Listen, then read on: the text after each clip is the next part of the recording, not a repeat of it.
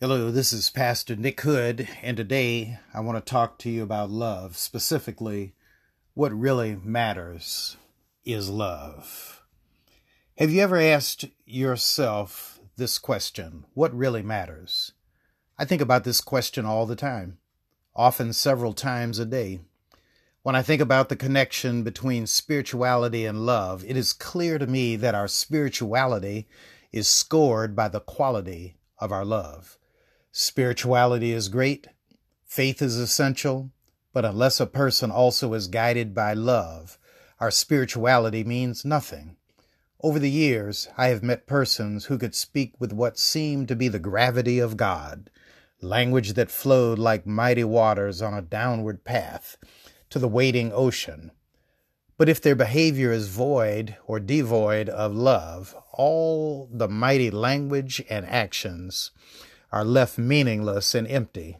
Some can pray with an eloquence that is riveting and soul stirring. Others can invoke prophecy and seem to make mountains shake. Still, there are those who have a passion for remembering the poor, with the tenderness of their distribution of goods to the poor and the dispossessed. But that in and of itself is not necessarily what God expects of you and me. God is looking for the quality of how we love.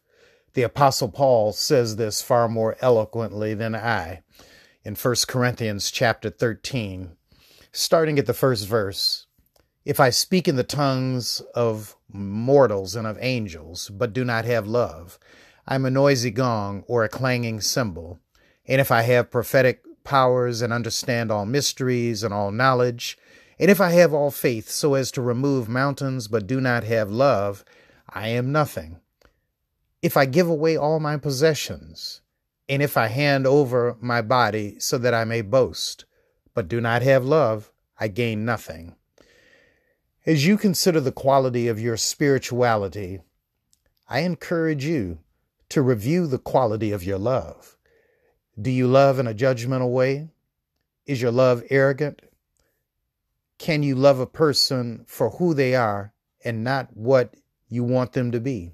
Does your love insist on what someone else must think or do?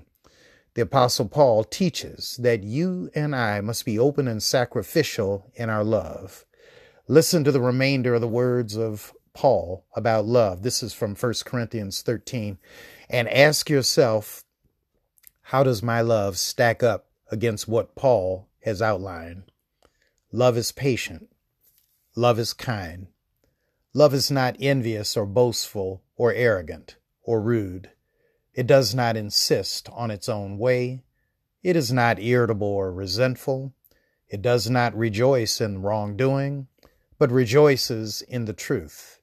It bears all things, believes all things, hopes all things, endures all things. Love never ends. But as for prophecies, they will come to an end. As for tongues, they will cease. As for knowledge, it will come to an end. For we know only in part, and we prophesy only in part. But when the complete comes, the partial will come to an end. When I was a child, I spoke like a child, I thought like a child, I reasoned like a child. When I became an adult, I put an end to childish ways. For now we see in a mirror dimly, but then we will see face to face. Now I know only in part, then I will know fully, even as I have fully been known.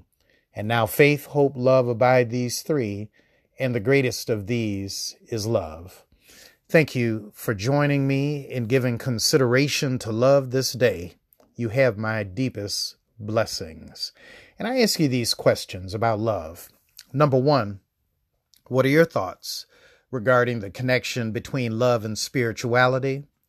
Two, how does the quality and character of our love affect our spirituality? And number three, how does a person's spirituality affect their love? Will you join with me now in prayer? Lord, teach me to love.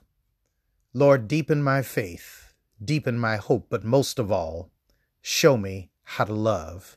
In Jesus' name I pray. Amen. This is Pastor Nick, pastor and senior minister of the Plymouth United Church of Christ.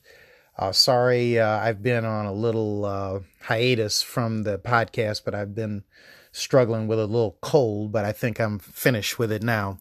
But God bless, God keep you, and remember, I am praying for you.